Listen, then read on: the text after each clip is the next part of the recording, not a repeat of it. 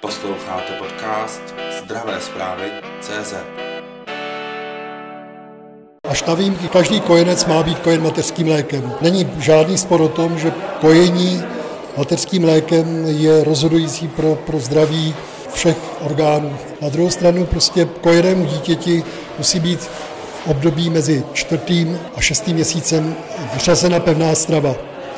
A ta pevná strava má být vřazována postupně a má obsahovat postupně všechny složky stravy, kterou pak v dospělosti budeme jíst. A samozřejmě v tomto období bude zařazeno i mléko a mléčné výrobky. Nebude to asi jako první věc, budou to pravděpodobně zeleniny a, a další věci, ale určitě někdy kolem toho půl roku to dítě už dostane mléčné výrobky. A můj, můj názor je, že by optimální pro zdraví dítěte měly být kvašené mléčné výrobky. Že by to bylo výhodnější a lepší než třeba plné mléko, tam bych neviděl ten benefit. Viděl bych hlavní benefit kvašené mléčné výrobky, jogurty, tvaroh. A to dítě si samo vybere, jestli do toho dáte nějakou ochucovací vložku, podobně to všechno ta matka musí vychytat, musí to dítě si na to zvyknout. Ale jak výrobky mléčné typu tvaroháčku a další, takové ty, ty, ty, které se vyrábějí. Samozřejmě musí to být určeno pro dítě, musí tam být co nejméně těch složek dalších. Takže já doporučuji osobně jogurt, určitě by to měl být jogurt, který obsahuje tuk, protože to dítě potřebuje tu tukovou složku a přidal bych tam třeba nějakou ovocovou složku, nějakou dobrou, kvalitní zavařeninu. To si myslím, že by bylo optimální. A 3,5% tuku eh, by mělo obsahovat mléko podávané dítěti? Nebo radši začít s tím odtučněným mlékem? Já si myslím, že z logiky věci eh, ten tuk tam má být. Není žádný, žádný důvod pro to, aby, aby dítěti, kterému, kojenému dítěti, kterému je vřazována pevná strava, aby dítě mělo být omezováno v, při, při, v množství toho mléčného tuku.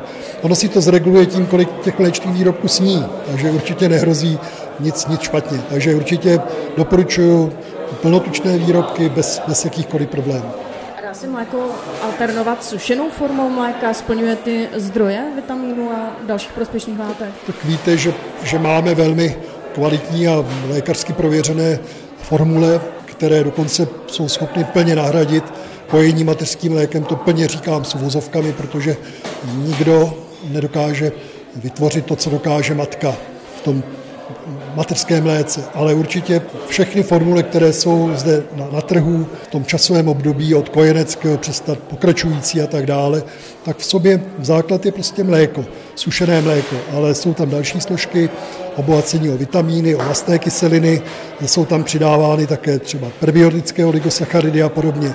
Tak to všechno je v pořádku, ale to sušené mléko dítěti je zbytečné podávat, pokud se bavíme o těch příkrmech, tak tam samozřejmě, samozřejmě je normální, že pojídá to, co jsme řekli, ale jistě dítě, které je kojeno a potřebuje dokrmit, no tak dostane potom nějakou dětskou formuli, která odpovídá věku toho dítěte. Tak doufám, že rozumíte vaši otázce a že to takhle je. Zkrátka šestiměsíční dítě bude mít jinou formuli než, než tříleté batole nebo už, už skoro odrostlé dítě ale to, to je dostupné. Máme řadu kvalitních výrobců, nebude je pro jistotu jmenovat, kteří jsou světoví a přesně podle, podle regulí vytvářejí tam mléka, která jsou k dispozici. Jaká rizika přináší eh, to, když člověk nebude pít mléko, když se ho vzdá už od dětství?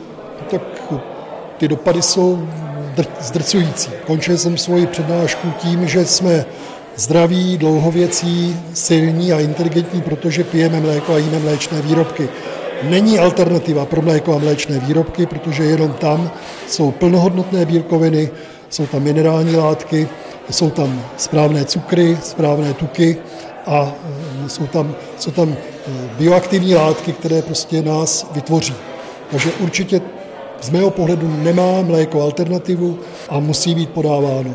Musíme ho konzumovat. Zmínil jste, že jste ze statku. Tak mě napadla otázka, co si myslíte o prodeji mléka ze dvora. Je to v pořádku? Tak tomu jsem dost zdrženlivý, nejenom z prodeji mléka kravského ze dvora, ale i, i velmi, velmi módních trendů typu kozích mléku, a kozích síru a farmářský prodej a podobně. Je zapotřebí prostě zvážit rizika. A dneska tady na té přednášce zaznělo pana inženýra, že, že prostě velkovýroba mléka a potom zpracování je přísně kontrolováno a má nějaká pravidla tohle to bohužel nemůžeme zajistit v případě prodeje ze dvora, farmářských prodejů a dalších. Zkrátka vyrostl jsem v tom, mám na to názor a osobně bych samozřejmě u svého bratra pí syrové mléko, tak jak nadojil do, do, do toho velkého tanku, tak odčerpá, pak ho schutí pí, protože vím, že to je v pořádku. Jsem o tom přesvědčen a moje zdraví to dokládá. Ale určitě bych si to nedal třeba u každého souseda, který produkuje mléko také, protože tam záleží, záleží na odpovědnosti toho chovatele, na, na dosažení hygieny a skončím to, možná mluvím zbytečně moc, zkrátka říká se, třeba na Vysočině, že ti farmáři, kteří neplní kvalitativní a hygienické požadavky, které vyžaduje, vyžaduje výkup mléka pro, pro velkovýrobu, tak je prodávají potom v těch, v těch automatech. No tak já už tomu nemám co dodat. Já bych do toho nechodil s tím, že je tam alibisticky napsáno použitelné pouze po, po převaření, no tak převařené mléko to už moc chuti nedá, když si z toho neudělám kakao. Takže ne. Já jsem se na to chtěla zeptat, právě na to převaření toho mléka. Eh, dává to smysl? Samozřejmě jedna z, jedna z důležitých zásad Evropské unie je, že naše potraviny musí být bezpečné. To znamená, že nesmí obsahovat patogenní mikroorganismy. To je prostě realita a od výroby suroviny, třeba konkrétně toho mléka, až po zpracování, se všechno odehrává v tomhle, v tomhle režimu. A na konci trošku bohužel těch mikrobů tam možná bude už dokonce málo, protože prostě anebo budou mrtvé. To mléko nebo ten mléčný výrobek je postupně jakoby debacilován.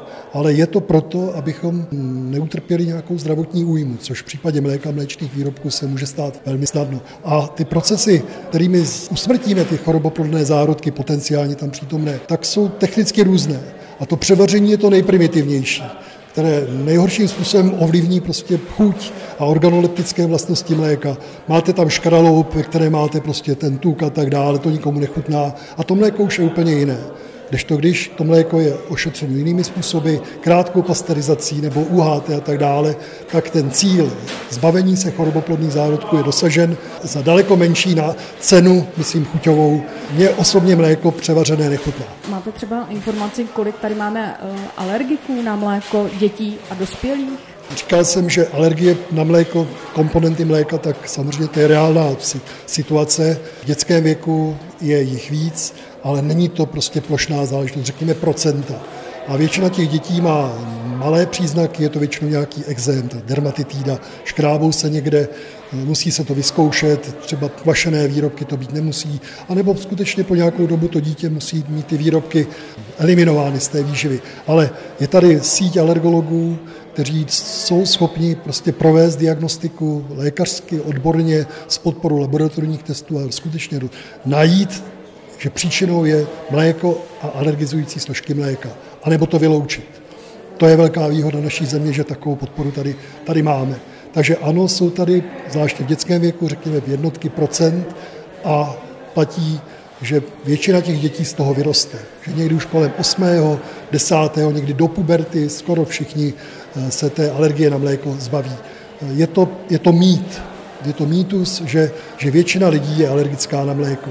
A dodám k tomu ještě to, je tady velká podpora kozího a jiného mléka, že má eh, zdravotní benefity, že je nutričně lepší, není to pravda v porovnání s kravským mlékem, a že alergizuje, není to pravda.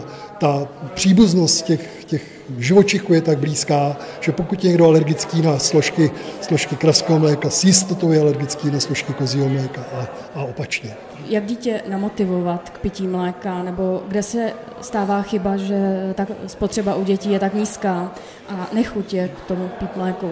Je to jednoduché jako ve všem. Děti se opíčí a opíčí se po těch svých nejbližších, to znamená rodičích. Tak pokud v té rodině je nastaveno, že mléko se nepije, mléčné výrobky se nekonzumují, no tak pak ten vzor se nevytvoří a to dítě to samozřejmě neokouká a ne, ne, ne, nezapojí se do toho. No a je na každém rodiči, především na matce, zodpovědné matce, aby dohlédla na to, že mléko a mléčné výrobky jsou ve výživě dětí ničím nenahraditelné, že skutečně se rozhoduje o příštím zdraví. Zbytek života se formuje v těch časných obdobích, řekněme, do časné adolescence. A pokud to dítě si neosvojí příkladem a taky nějakou osvětou a nějakým tlakem že to je správné, tak potom bude definitivně poškozen. Takže je to na rodině. To nikdo, nikdo nemůže, nemůže tu odpovědnost nést na někoho jiného. Prostě je to na rodině. A mrzí mě, že v prostoru kybernetickém především se šíří celá řada prostě dezinformací o škodlivosti mléka, o intoleranci mléka, o alergizujícím potenciálu, o, o infekčním potenciálu mléka. To prostě není pravda. Sledujte zdravé zprávy CZ.